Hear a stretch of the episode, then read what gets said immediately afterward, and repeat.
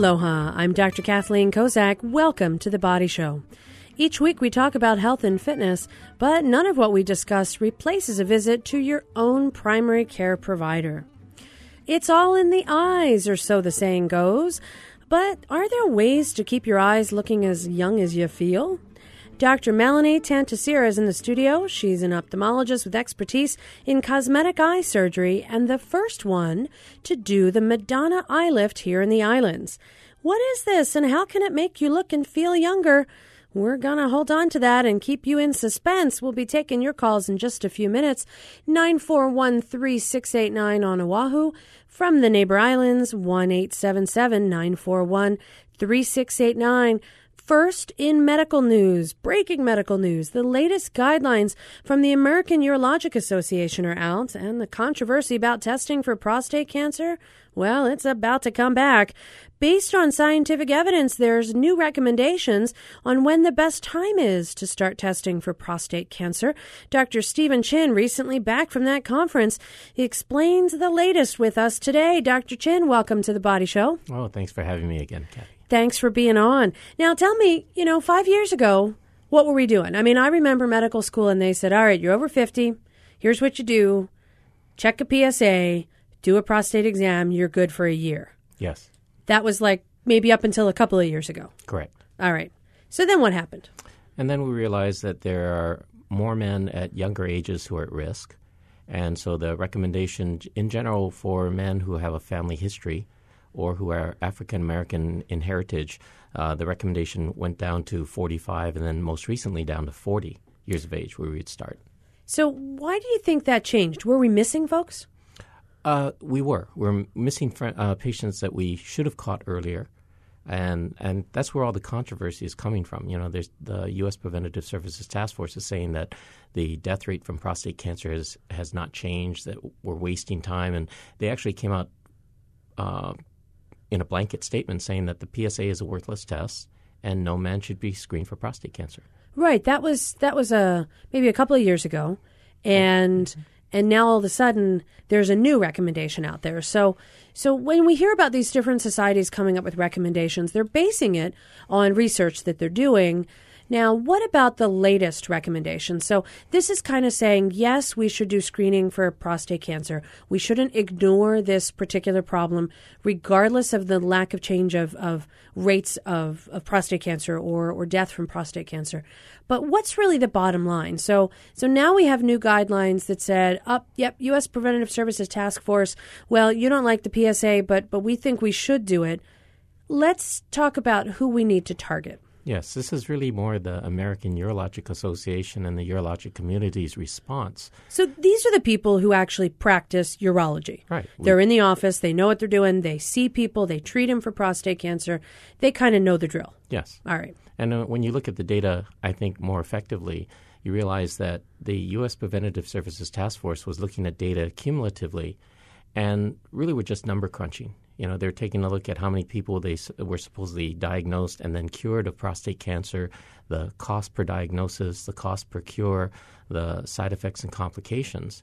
Um, the problem is a lot of the data that they were looking at was not complete or well compared uh, with, say, uh, a, uh, a, a control group.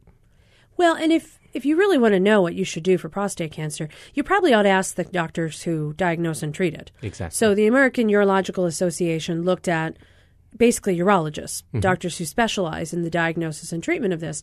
And what are their latest guidelines? So they've expanded the age group in some ways and then they've narrowed it in others. So for, for somebody out there who says, okay, I'm 40, I'm a guy, what do we tell them? Well, the most important thing is looking back now at, at family history. Unfortunately, a lot of people don't know their family history. But in general, if a, a person does have a family history of prostate cancer, for every individual that has prostate cancer, that re- that increases you know your patient's risk fourfold. So if they say, "Yeah, my dad had it, and I think my uncle," then are you looking at an eightfold increase? Eightfold, and then if you look at my family, where my dad and his youngest brother, my uncle had it, both my grandfathers had it, and my mother's oldest brother died of prostate cancer. I'd like to say you're in deep kimchi over it, there, okay, Dr. Really Chin? Not if I'm going to get it; it's when I'm going to get it um, African American heritage increases a man's risk 2.7 fold.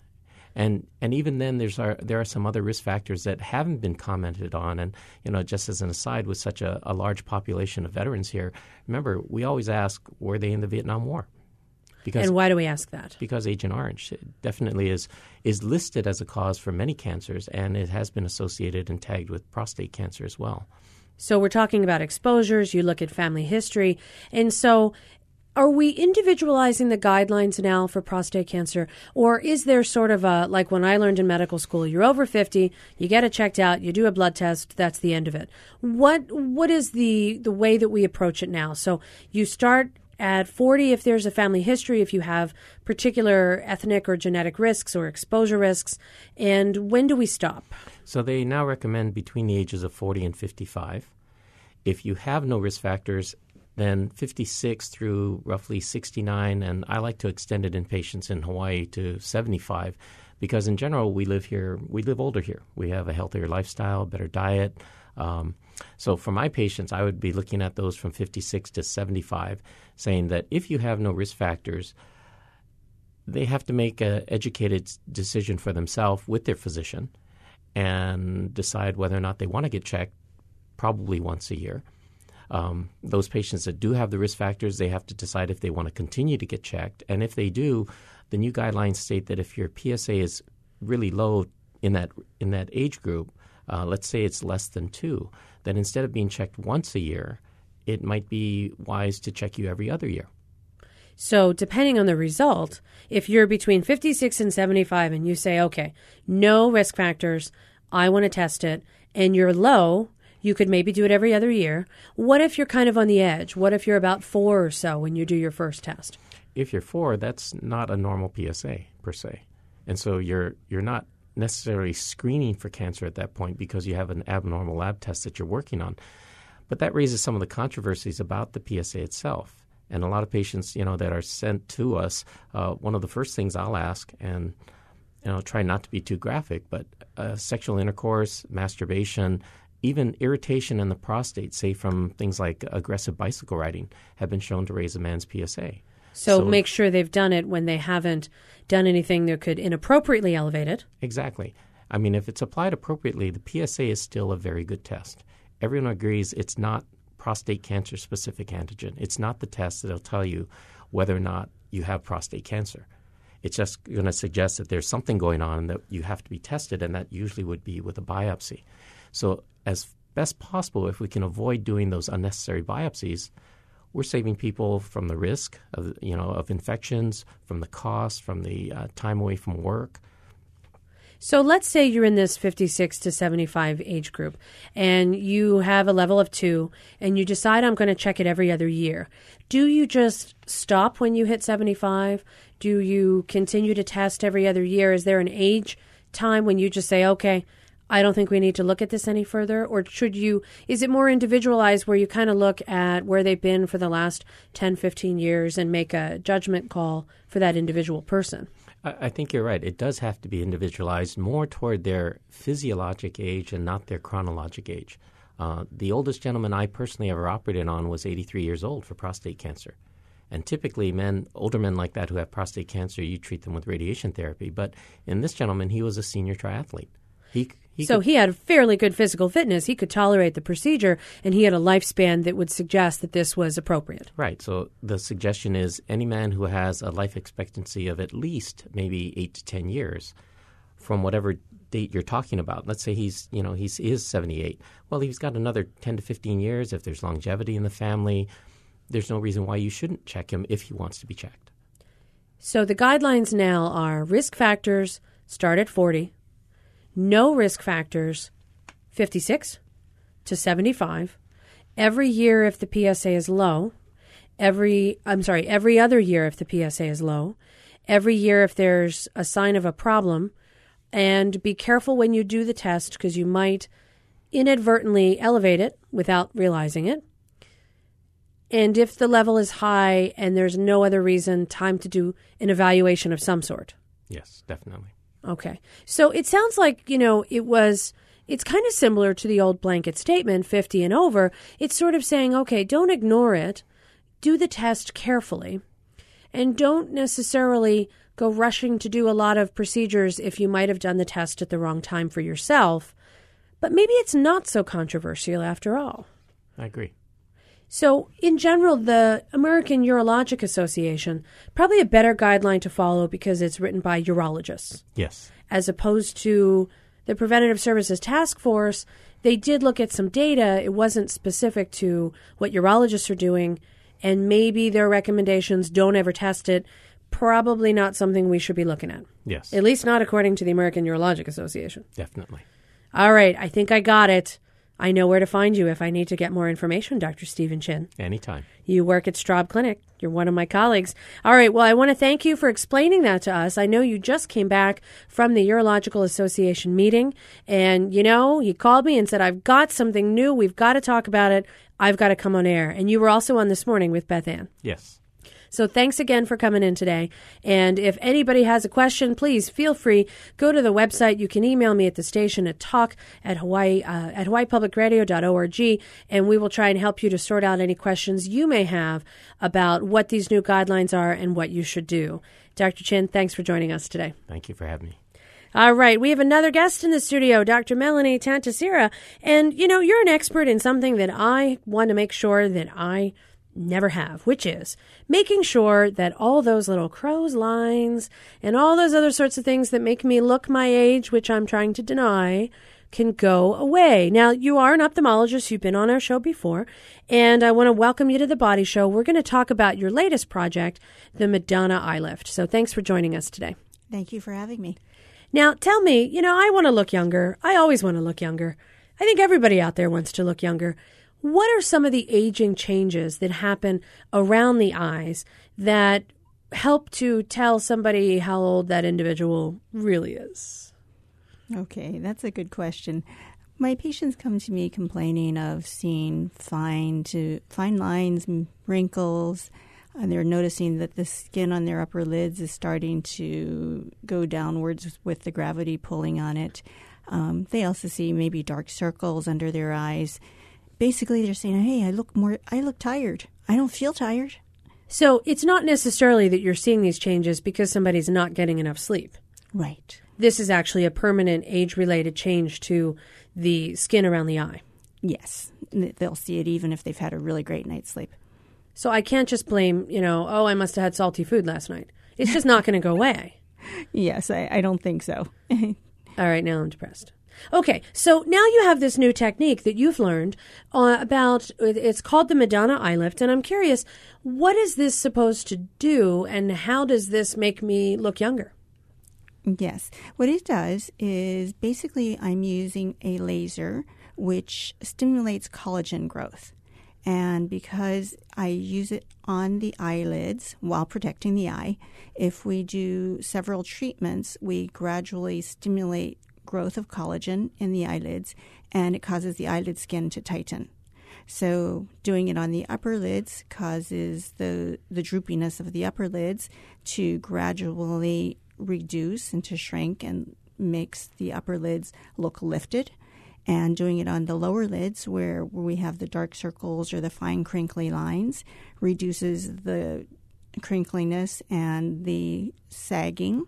And then doing it in the crow's feet area helps reduce the crow's feet. Okay, so if the laser helps to reduce all those lines, produces more collagen, why don't you just do it on the whole body?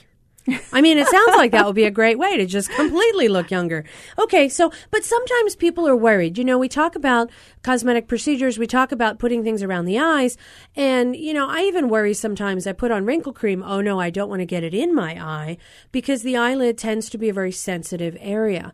How is it that, that this does not damage the eyelid that I'm always so afraid of getting cream in my eye from? I mean, how is it that this is so targeted? That it can just help what you need? That's a great question.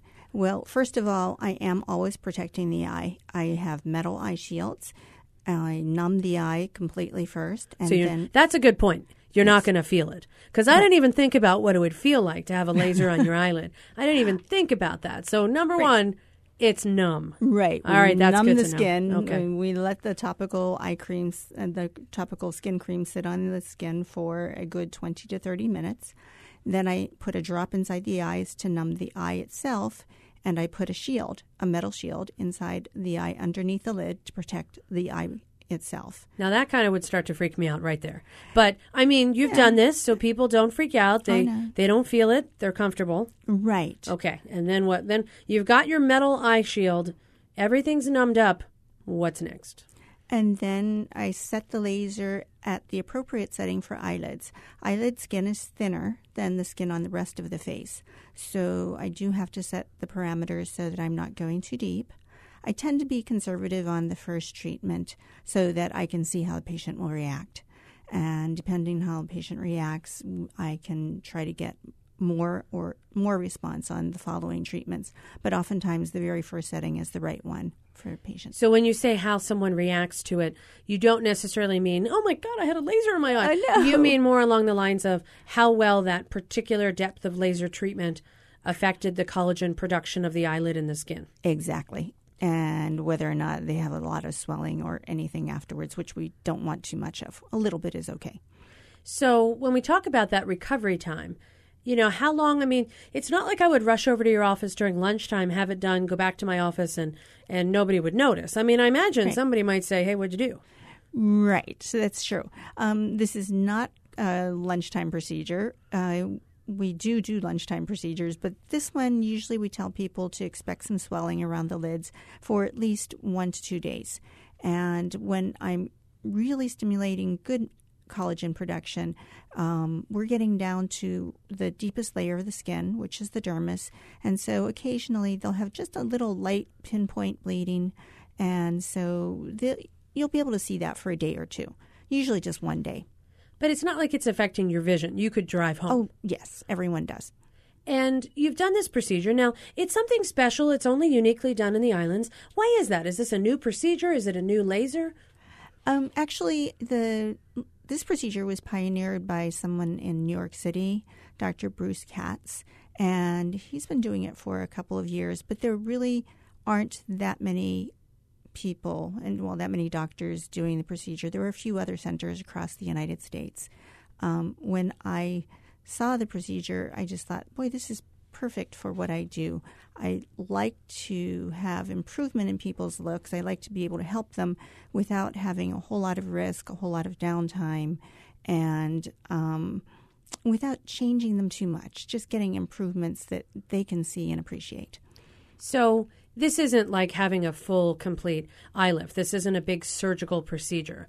Do you generally get the same effect? I mean, if you were to look at somebody for whom you've done this eye lift and someone who's had other procedures done, is it is it comparable? I, it's comparable to a small eye lift. If somebody really, really needs surgery, I mean, if we have eyelid skin that is drooping into you, your vision and blocking your vision, you're still going to need surgery. And I have patients who've come in and asked me, you know, can I do the Madonna lift? And I'll look at them and say, you know what, I'm sorry. I really do think you need surgery. And so, yes, of course, we need to screen patients out. There is a place for surgery and there's a place for the Madonna lift. All right. I'm Dr. Kathleen Kozak. You're listening to The Body Show. I'm here in the studio with Dr. Melanie Tantisara. And when we come back, you're going to tell me why they call it the Madonna Eye Lift because I'm dying to know.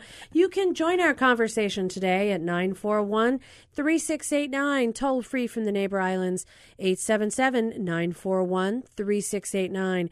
We'll be right back after this quick break. Stay with us. Hi, Don Gordon here, host of Jazz with Don Gordon, heard every Monday through Thursday, right here on HPR. We go from 8 until midnight, and again on Friday night from 10 until midnight with Don's Picks. It's Jazz right here on HPR. Join me, won't you?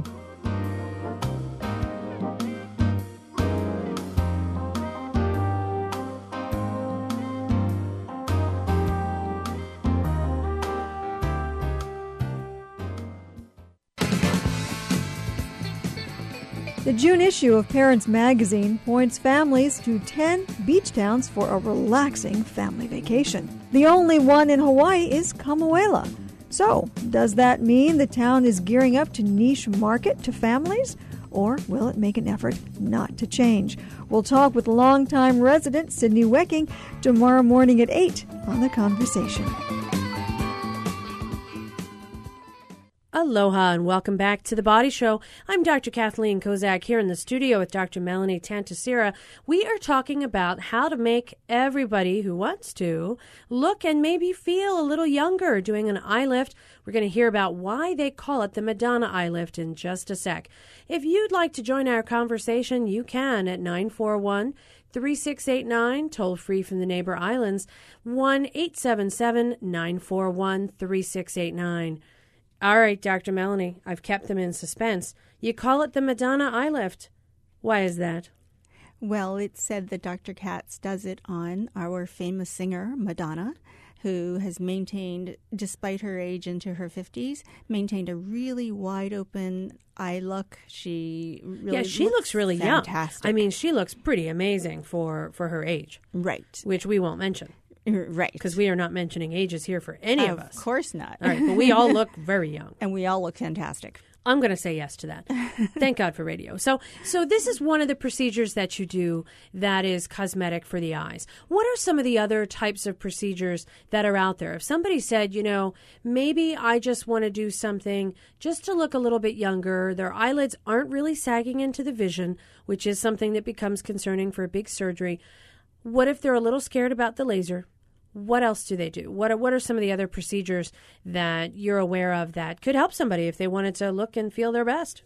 Oh, there are quite a few other procedures that we can do that are completely non surgical and very pain free, safe. Um, one of the simplest things to do is if it looks like the eyebrows are starting to get a little bit droopy or starting to move downwards, um, a little bit of Botox Cosmetic or one of its competing products actually relaxes the muscles that pull the brows downwards. And if placed precisely in the right spots, the br- eyebrows will actually move upwards after one of those treatments. And so that also opens up the eyes and makes a patient look younger. So basically, when when you get older, you don't have the open eye look. Sometimes you get a little drooping, a little bit of the eyelid, sometimes the eyebrow. So this is another way that you could not just you don't just lift up the lids, you now can lift up the brow. Also give that appearance of being a little bit younger. Precisely. All right. Well, you know, we had a shy caller and they wanted to know can you get rid of puffiness under the eyes? Is that something that you can do with these procedures or does that require a different type of type of procedure or surgery? Okay. Um, I think it would depend on what was causing the puffiness. Uh, if we're talking about puffiness from just the skin being loose, then yes, definitely we could help with the laser.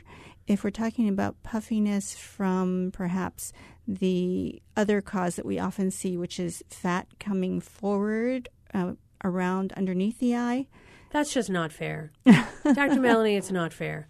Okay, so you get older, and not only do you have a problem with, you know, not looking like you did when you were a teenager, fat comes out of your eyes. Are you kidding? I mean, this is horrible. All right, so the little fat p- pockets that come from under the eye. And so what do you do with those? Do you, like, you can't just laser those away. Unfortunately, no. Okay. Um, we can, if we tighten the skin enough, sometimes we can decrease their appearance. Can you suck the fat out? Um, surgically, we do. That's one of the things that we do is we don't quite suck it out. We do make an incision and remove it. We'll excise it. Or Now, this is a weird question, but can you put it somewhere else? I mean, like, you know, sometimes people have those little crow's lines around the mouth and stuff, and now their eyes look like they're 20, but, you know, the rest of their face doesn't. So could Yes. you, like, excise it out and go, oh, good, we'll put that right over there near that wrinkle? Sure. Or not really. You could. Well, yes, it's one of the things that we do do actually with the uh, lower eyelid surgery. Sometimes we are actually repositioning the fat rather than just taking it out. We can take it from the place that's too puffy and move it to an area that's kind of hollow, and that's fat grafting. Um, so that is one of the techniques that can be done. Again, we're talking about surgery now. Where we've moved on from non-surgical techniques to surgery. So for our shy caller, yes, you can get rid of the puffiness. Depends on what caused it. And if it is those little globules of fat, you can put it somewhere else. I mean, that's pretty good news if if they need it somewhere else, you know. That's Right. pretty good news. All right. We can also camouflage it. A lot of times I'll do a non surgical technique if it happens to be a fat pocket. I, if there's an area underneath that looks like it has a shadow, oftentimes just like we can camouflage a smile line by putting a filler into the smile line, we can camouflage the the hollow underneath the a fat pocket by putting a filler underneath that shadow and filling in that shadow. Gotcha. So you can find another way to make it look good without necessarily having to do a big procedure. Correct. All right. Yeah. We've got another caller on the line. This one not so shy. We've got Stacy from Kaimuki. Stacy, welcome to the Body Show. Hi. Thanks for calling and being on air. And I'm never shy. Good. Um, what can we do for you? I have two questions, and this is about the Madonna eye lift. Yep. Okay, we can okay. all look like a rock star. Okay, now the first question you might have already answered. How much does it cost? We didn't answer, and we will for you. Okay, that's a good question, Stacy. Um, if you were to do just one procedure, which I don't recommend actually, it's seven hundred and fifty dollars. We package okay. them in packages of three because three procedures works much better than one. And basically, we do three for one thousand five hundred. So it's, it's, like a buy one buy get one buy two, buy get, get, one, free. free. Exactly, All right. because it works so much better. Right? Yes. Okay. And, and, then the other question is, uh, at one point in the past, I had a Fraxel repair treatment for my face, the whole yes. face. Uh-huh. How does this relate to that? It's a yeah. laser. Yes. Yes, and so you had a fractionated laser before. This is also a fractionated laser, which means that the entire skin is not being, um, the surface of the skin is not completely removed. Instead, columns of energy are delivered through the skin, and skin is left intact around those columns so that you'll heal quickly. So mm-hmm. you have an idea of how quickly you would heal because mm-hmm. of the repair. And um, you'll also be going down to the deeper layers, but we'll be specifically targeting the eyelids and getting the eyelid tissue to shrink and to tighten and lift. Okay. Does that answer your thank question? you very much. Okay, yeah. thank you. Thanks for calling. All right, Stacy, thank you for calling. You've taught me a new word, Fraxel. Yes. Fractionated laser. Yes. All right. I feel smarter already. I'm Dr. Kathleen Kozak here in the studio with Dr. Melanie Tantisara. We are talking about cosmetic eye procedures. If you want to join our conversation, 941 3689, toll free neighbor islands, 877 941 3689. Dr. Melanie, what else can you do for the eyes? Uh, that's a really that's a really good question. Um, we do do other fillers. Um, once in a while, we have patients who have very hollow looking eyes, and oftentimes that's because their fat has sunken or has receded. So I don't know if you've seen some of the very older looking patients who actually have um, almost an emaciated look around their eyes and that does age them as well. That's another case where we can use fillers to m- restore the volume around their eyes. This is something that's done in the office. Again, I can just use a cream anesthetic to numb the skin. I can also use a block if a patient wants to be totally numb and feel absolutely nothing. That would be me. that would be you. Okay, well, I can do that. And really, you won't feel anything. And then we, I'll take a filler, usually one of the hyaluronic acids, which is a clear gel.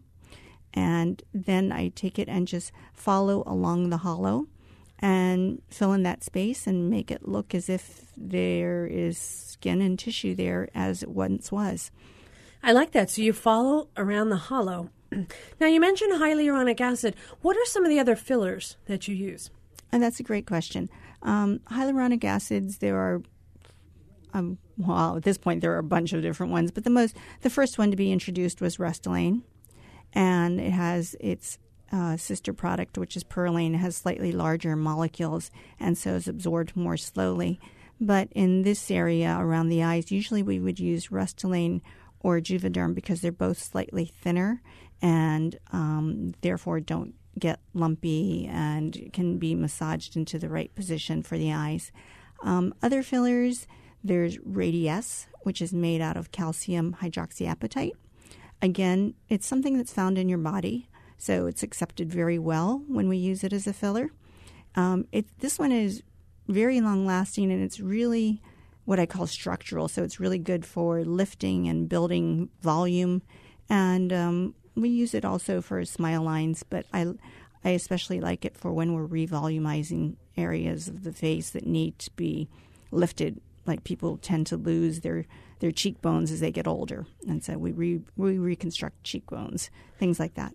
Now, how long do these things last? Does it last, you know, is it something where you would do a couple of treatments, maybe Restylane or Juvederm or Radiesse, and then, you know, a year later you do it all again? Or does this last for a period of time? That's, yeah, good question. Um, around the eyes, the hyaluronic acids do last about a year. So that's considered pretty good because other areas of the face it may be shorter where there's more movement, say in the smile lines or in, in the lips. Where does it go? Does your body just absorb it? Yes, the body metabolizes it. And so the one that you mentioned was made out of was it calcium apatite? Yeah, calcium hydroxyapatite. Hydroxyapatite. Uh, So that one's a normal product of your body, so your body can absorb it no problem, doesn't have any issues. Exactly. Yes, it's metabolized normally. So you can do these things around the eyes. Can you you can also do these things around other areas, I think smile lines and other Yeah. things that you mentioned. Yes. If somebody does one of these procedures, we had Stacy call and say she had already had the Fraxel. I love that Stacy. Fraxel fractionated laser treatment. Can you can you ever get to the point where you do so many that you just that laser won't work anymore or won't be effective? Um, usually not because your body still has the ability to heal itself. So each time you're doing the laser, you're stimulating healing, and we don't expect you to get to the point where you, you can't heal anymore. So you're not ever immune to it. It's not like Right. it ever won't work because you've done so many of them. Right. I I mean, you know, with fillers, you can or Botox, you can get to the point where maybe you really shouldn't do anymore. You know. Yeah, we all know people we've seen who we think that. Uh, what were they thinking? Okay. Right. but I try I try to explain that to patients, you know, before when they're in my office. but um, usually, in terms of laser, we're not going to say, "Oh, yeah, you're not going to heal anymore." It's going to work. All right, we've got another caller on the line. We have David calling from Waikiki. David, welcome to the Body Show. Thank you. What can we do for you today? I uh, was asking. I wanted to ask if there is a procedure to um, that would either permanently uh, or very long-lastingly uh, whiten the whites of the eyes. I have extremely large eyeballs, and they've always been red, and, that even compounds itself in, a, in an environment where there's more allergens in the air and whatnot. That's And I a was good wondering if question, a sure. procedure. Well, and it's talking about the white part of the eye. Dr. Melanie? Oh, that's a good question. Well, first of all, David, um, are you are you what are you doing to treat your allergies and protect yourself from irritants and the UV light in our beautiful Hawaiian environment? Well, not much of anything. just just just eye drops whenever they burn and burn enough.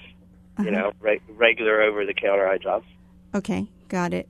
Um, I just was wondering about um, wearing sunglasses and whether you've I been do. okay.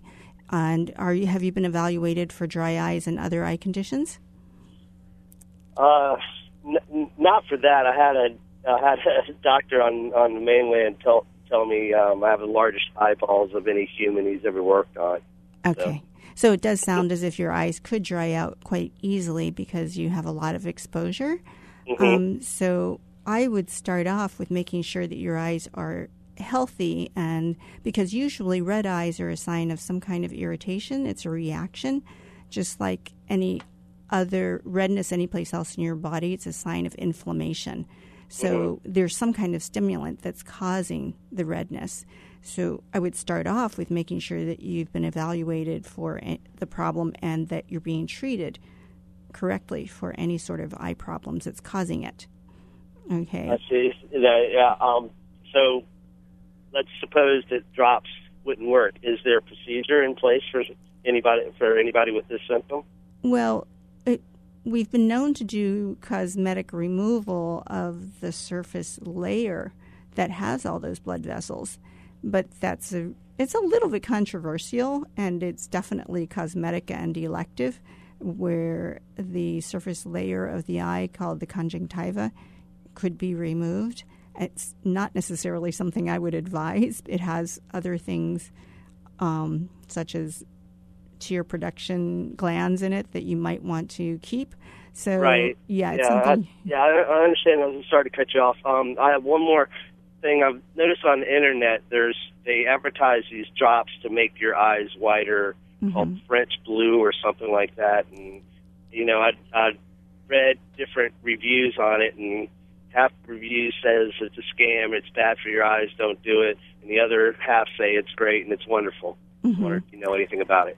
That drop I'm not familiar with, but most drops that do make your eyes white for at least a while cause it by vasoconstriction or close or making your blood vessels smaller, and then it becomes that your eyes only are white when you're using the drops. So usually we don't recommend using them on a regular basis. You can use them for special occasions, but not every day.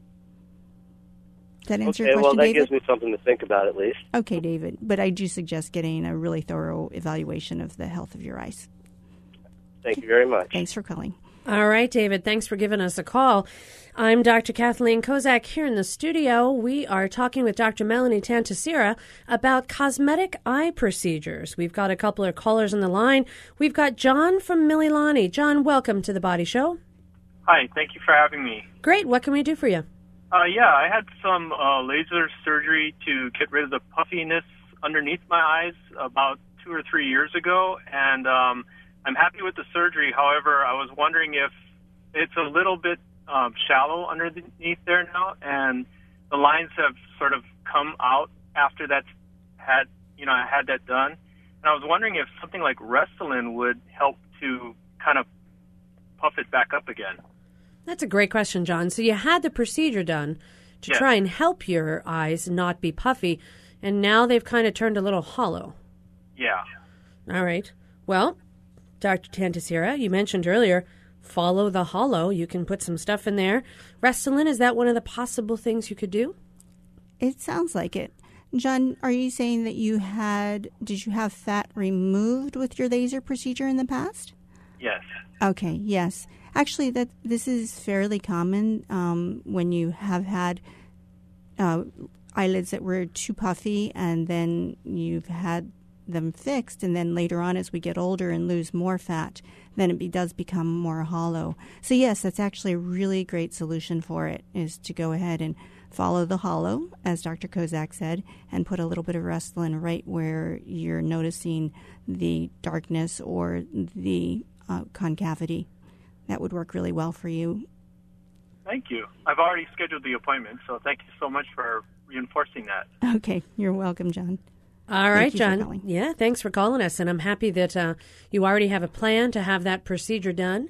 That sounds like a, a great way to sort of reverse, unfortunately, what was probably a great procedure at the time. And you mentioned, Dr. Melanie, sometimes as we get older, boy, the eyes can change a bit. And then even if you've had a procedure, you might need to do something to keep that up or to, in some ways, for, for John, reverse what actually had occurred, make him still look as young and youthful as I hope he is.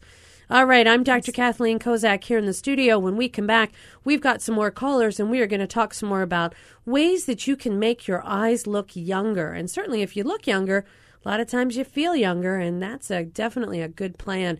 You can join our conversation at 941 3689. Toll free Neighbor Islands 877 941 3689. We'll be right back after this quick break. Stay with us. Meet a little known consumer loan product with a big financial hook. Every time they go in and refinance, they pay a new origination fee. They pay more credit insurance fees. It is not uncommon for someone to walk in and years later end up paying three times what they borrowed. I'm Kai Ryssdal, a special investigation with ProPublica Beyond Payday Loans next time on Marketplace from 8 p.m. This evening at 6, following The Body Show. On the next New Letters on the Air, playwright Christina Anderson discusses the importance of transformation from the first creative spark to the final curtain call. I'm very invested in creating the kind of theater that will hopefully ignite change in the real world. Christina Anderson reads from her play Good Goods and talks about her new work, Blacktop Sky, on New Letters on the Air. Tuesday evening at 6:30, following Marketplace. Aloha, welcome back to the Body Show. I'm Dr. Kathleen Kozak here in the studio with Dr. Melanie Tantisira. We are talking about making all of us look a little younger. That's something I'd like to do. You can join our conversation at 941 3689. Toll free Neighbor Islands 1 877 941 3689. Dr. Melanie, this is a popular topic. We've got a couple more callers on the line. We have got Joe from Kaimuki. Joe, welcome to the Body Show. Hello. Hello. What can we do for you today? I have a question about the fat under the eye. Yep. Do you want it or uh, you don't? to- I read about quarter inch of that fat, and uh, to remove it from uh, each eye, I think I I got quoted before about two thousand dollars each eye. So is that uh, about what you charge, or is it anything less? It's a good question, Joe. You know, because you got these little pockets. You didn't ask for them. And now they're Yeah. there. How do you get rid of them? Dr. Melanie, how much does this cost if you do the little surgical procedure to excise it? Well, Joe, it does vary somewhat on each person's um, case, so it's hard to say over the radio. Um, obviously, You have not to see him. okay. To look at But you. on average, But you yeah, know, you know, is that pretty uh, average cost? That's that's definitely within the price range of an average patient. Yes, S- I. I About that, yeah, all right, somebody- Joe. So, So you know, was- price shopping. about two thousand each eye. Yeah, you know that's pretty much the going rate on, on average. There's a whole range, but that's certainly reasonable. And then uh, that one, I guess after you take the fat out, you pull the fat out, and then you tighten up the uh, area. Or? Yes, the skin can be tightened at the same time if you have excess skin. I see. And then what is the uh, recovery time? I usually tell patients that you should expect to look bad for two weeks. and then sometimes you still look funny, and it, it's completely variable from one patient to the other, of course. But But you you still can go to work though. it depends partially on what kind of work you do, Joe. What kind of work do you do? Well, I guess kind of physical work. Oh, no, you're going to need to take some time off. We don't want any of those blood vessels because the area in the eyelids is very vascular. You have a lot of blood vessels, and mm. we do have to cut through them in order to get the results that you want. And so we need them to close and stay closed. And when you do physical work, then you're raising your blood pressure and you could increase your risk of bleeding and bruising and causing a lot of trouble. So you're going to need to take some time off. How, do you spell your name? Oh, Joe, we'll spell it for you. And that's actually one of the ways people can get in touch with Dr. Tantisira. She's got a great website. Uh, let's see, it's Dr. Melanie Tantisira, drmelanie.tantisira.md.com. So we're looking at uh, Melanie, M E L A N I E, Tantasira, T A N T I S I R A. So there you go, Joe. But thanks for calling us today, and hopefully you'll have a chance to have your procedure done. What a great reason to take a vacation. You come back, you look more than well rested, you look younger than ever. It sounds like a great plan. Dr. Melanie, we've got some more callers. This has been a really, really uh, hot topic. People really want to want to go ahead and figure out how to do some of these things for the eyes. We've got Carol calling from Maui. Carol, welcome to the Body Show. Hi, thank you for addressing this issue on your program. Thanks for calling Hi. us. What can we do for you? I'm 73. I have had two blepharoplasties in the past over the course of probably 25 years, but the skin above my upper eyelids still droops to the extent that if I relax my face completely, I can't open my eyes completely. Well, that's not I good, have- Carol. I've taught myself to um, use muscles to keep my eyelids up. But what else can I do? All right, Dr. Melanie. Carol is 73 years young, and she wants to look younger, and she's having some troubles. What can she do? Well, let me ask you a couple of ca- questions, Carol. Um, which muscles are you using to keep your eyes open at this point? And you said you've trained yourself. Which muscles have you trained? The ones that raise my eyebrows. So you're using your forehead muscles at this point and raising your brows. Okay.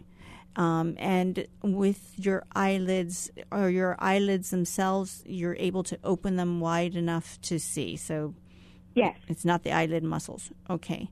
Um, Well, again, you know, this is over the radio. I'm not seeing you in person, but what you're what it sounds like is almost as if you need what's called a brow lift because what you're doing in order to see is you're raising your brows and then you're able to see.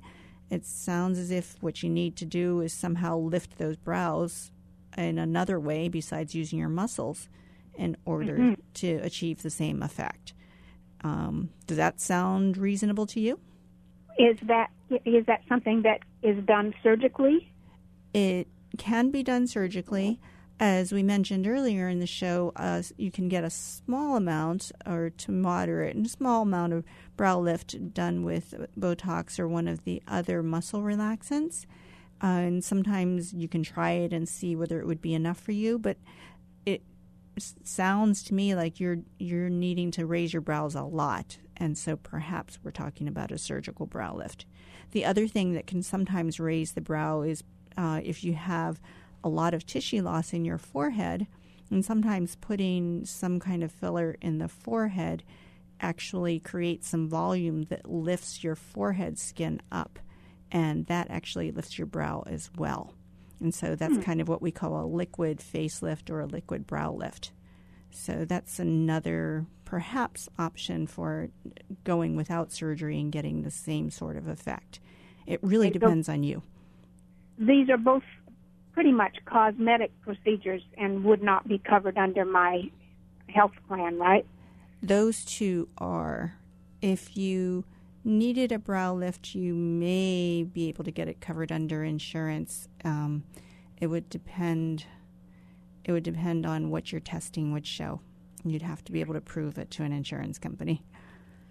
Thank you very much. You're welcome. All right, Carol from Maui, thanks for calling and certainly some good questions. You know, the poor poor Carol has to use her muscles to keep her eyes open, and that sounds like, boy, that's got to be a difficult task to do all day. So, might be some ways that this could be a little more than cosmetic, but Yes. kind of one of those Yes. things. You know, I think Dr. Melanie, your difficult task here today is really talking to people over the phone and trying to guess what their exam is like. So I give you a lot of credit for really uh, for really trying to help them out in some way. We've got another caller. We've got Tom from Laupahoehoe. Tom, welcome to the Body Show. Up, we lost Tom. Okay, we've got another caller. We're still popular. I mean, we've still got plenty of folks who want to talk to you, Dr. Melanie. Eileen from Pearl City. Eileen, welcome to the Body Show. Hello. Aloha, Hello. everybody. Aloha. What can we do to make you look younger? What can we do to help you?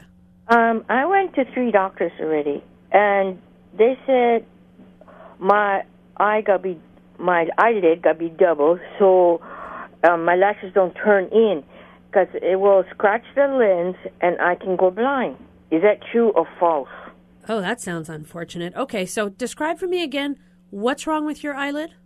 My eyelash turns in all the time. It irritates me, and it scratches my lens. And then when I pull my lens up, um, I see like bumps underneath the eyelid, and that irritates me too.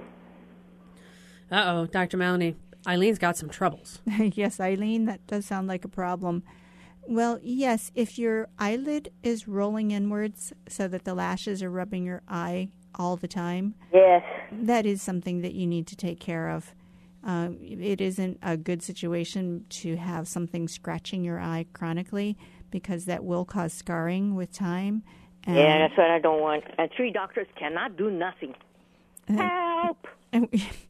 what do you mean they cannot do nothing? They won't do nothing. No, And I'm crying for help badly. Mm, we can Right. hear you, Eileen. We can hear you saying help you because you're worried. You got these lashes, they're turning in, they're irritating your eye, and then they're causing these other problems that are irritating your eye. Boy, this is one of those things, Dr. Melanie, that I bet, you know, you got to sort of see somebody, evaluate them, Right. see if there is a procedure that could help them. Because really, Yes. their vision is at stake here. I mean, if you right. irritate that part of your eye so Yes. much, you know, you're going to have troubles with the actual acuity of your vision. So, Right. Eileen, here's what we would suggest that you do. We're thinking it's time for you to make sure that A, your eyes are healthy. We talked to somebody earlier and we were making wanting them to make sure that the eye itself is healthy and B, Right. that you get this checked out by a professional. Dr. Melanie's available, some other docs are available, and that way you can get an opinion from, you know, unfortunately maybe your fourth doctor but someone who might be able to look at it and explain to you why they can or even why they can't help and what you can do to help so you can make sure that this doesn't doesn't affect your vision and cause permanent troubles. Dr. Melanie sound pretty much like That's our next perfect. task. Yes, she needs to do it. I agree.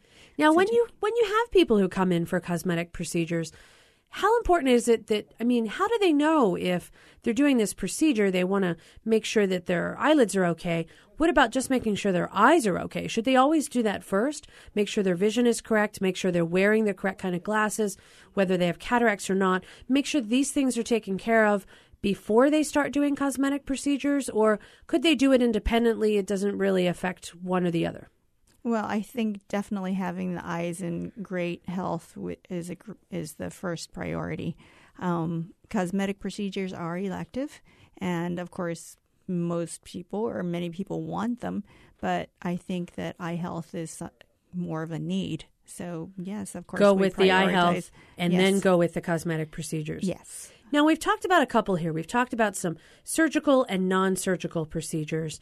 What are some of the, I mean, surgical ones people might have heard about brow lift, eye lift, facelift. Let's just review some of the non surgical ones. So, we talked a little bit about the Madonna lift. That would help for the eyelid, and you would see some improvement in what particular area again? Well, the Madonna lift will tighten the skin and reduce fine fine to medium lines. So what we get is an improvement in the upper and the lower eyelid and the texture, and as well as the crow's feet.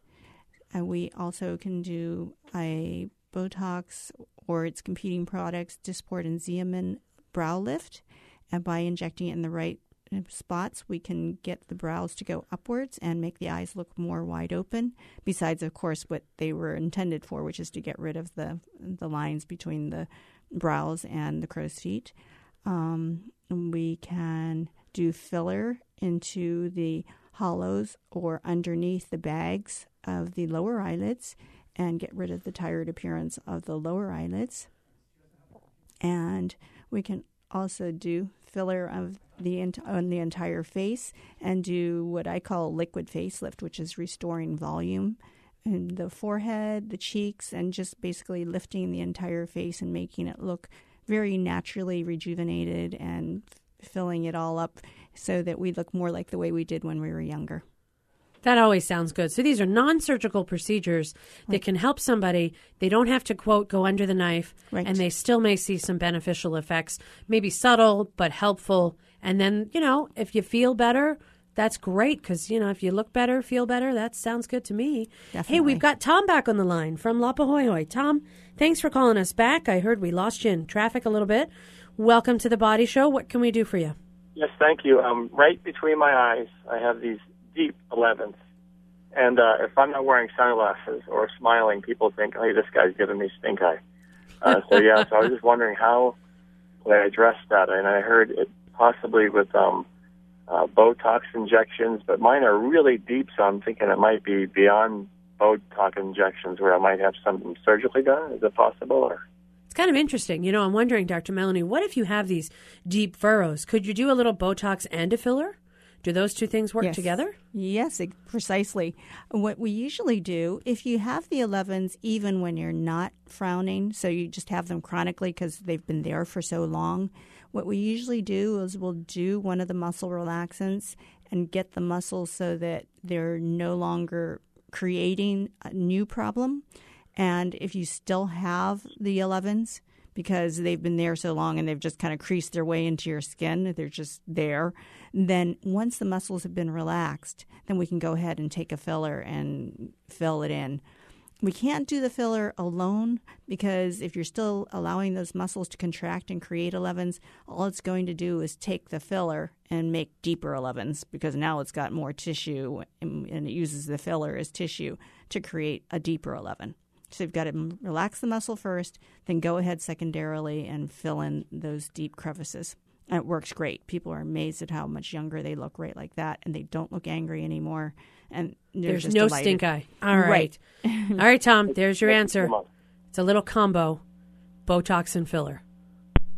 All right, Tom's off the line. Hopefully he'll he'll be able to find somebody who can do that where he's at and, you know, hopefully look his best. It certainly sounds like a good plan. So, are there any people out there if they wanted to who could not do these types of non-surgical procedures? Any medical conditions that would make somebody just not able to do it? Yeah, well, there are people who may be allergic to any of these medications. Um, with Botox, we say that people who have myasthenia gravis shouldn't have it. People, w- women who are pregnant or nursing should not, not have it done. What about with some of the lasers? Not necessarily, you can't really be allergic to a laser, can you? No, you can't be allergic to it. Um, if you form keloids, then there is certainly a higher risk of not healing well um, because of the higher risk of scarring. Um, we have to be very careful in people who have very dark skin, and the, there's a risk of hyperpigmenting with a laser. With very careful pre-treatment and very careful sunscreen use afterwards, we're usually able to avoid that. But that does take a lot of cooperation with the patient, and there's still a risk that it will happen. Hyperpigmentation does always go away, but sometimes it takes time, and so that's something that we have to be very careful of. Um, so there are it's very individual. There are certain things that would be contraindications to each of these procedures. So you just have to make sure that you talk with somebody who can give you those plus or minus right. uh, side effects, benefits, risks, and talk through that scenario. Now, in this in this particular scenario, you mentioned hyperpigmentation. So if the skin goes too dark, you right. could actually have darkening. If you yes. have fairer skin, could you ever have it turn even lighter? Does that ever happen? It's possible. It's not nearly not as, as common. likely, right? And if you keloid, be very careful with any type of procedure. Yes. Keloid is that hyper response to any kind of a cut that causes actually extra scar tissue more than you had there before. So you'd want to be careful with that too. Yes, not so much of a problem usually with one of the injections because most people don't keloid with a tiny needle. But when we're doing a laser and we're stimulating a lot of collagen growth anyway, then that, that could be a problem. Yeah, that could be a problem. And if people were interested in in hearing more or seeing more about these procedures, where can they go? I mean, do you have a website that kind of shows people the before and after and maybe some testimonials? Is that available? I do. I have a website. It's um, www.melanie and my name is a, a tough spell. It is, but I'm going to let you cover it this time. okay, so Melanie is M E L A N I E, and the last name is T A N T I S I R A. And MD.com. MD. So there you go. That's right. And then what can they see on there? Can they see descriptions of the procedures, a little bit about uh, people who have done it? Yes, they can. It's kind of the website's always a work in progress, so we're we change it up fairly often. But um, yes, testimonials and descriptions of the procedures definitely, and um, we're trying to get more before and afters for everybody to see all the time. Well, and it sounds like you know you're the only one in the islands doing the Madonna lift, and there's a lot of other possible procedures if people were interested. Mm-hmm. So there's a lot of information out there. Dr. Melanie, thanks for sharing your expertise for us today on The Body Show. Thank you for having me. I really appreciate it. Thanks for coming on. This was your uh, encore performance. We've had you on before. So thanks for coming back. Dr. Melanie Tantisira is an ophthalmologist practicing here in on Oahu. She can be reached at 591 9111 or online. You can take a look, Dr. Melanie Tantisira, MD.com. If you'd like to hear this show again, you can click on our podcast, www.hawaiipublicradio.org. Our engineer is David Chung, our executive producer, Beth Ann Kozlovich. I'm Dr. Kathleen Kozak. We'll see you next week when we talk about asthma. May is Asthma Awareness Month, and what can you do to make sure you breathe with ease? That's going to be Monday at 5 on The Body Show. We'll see you then.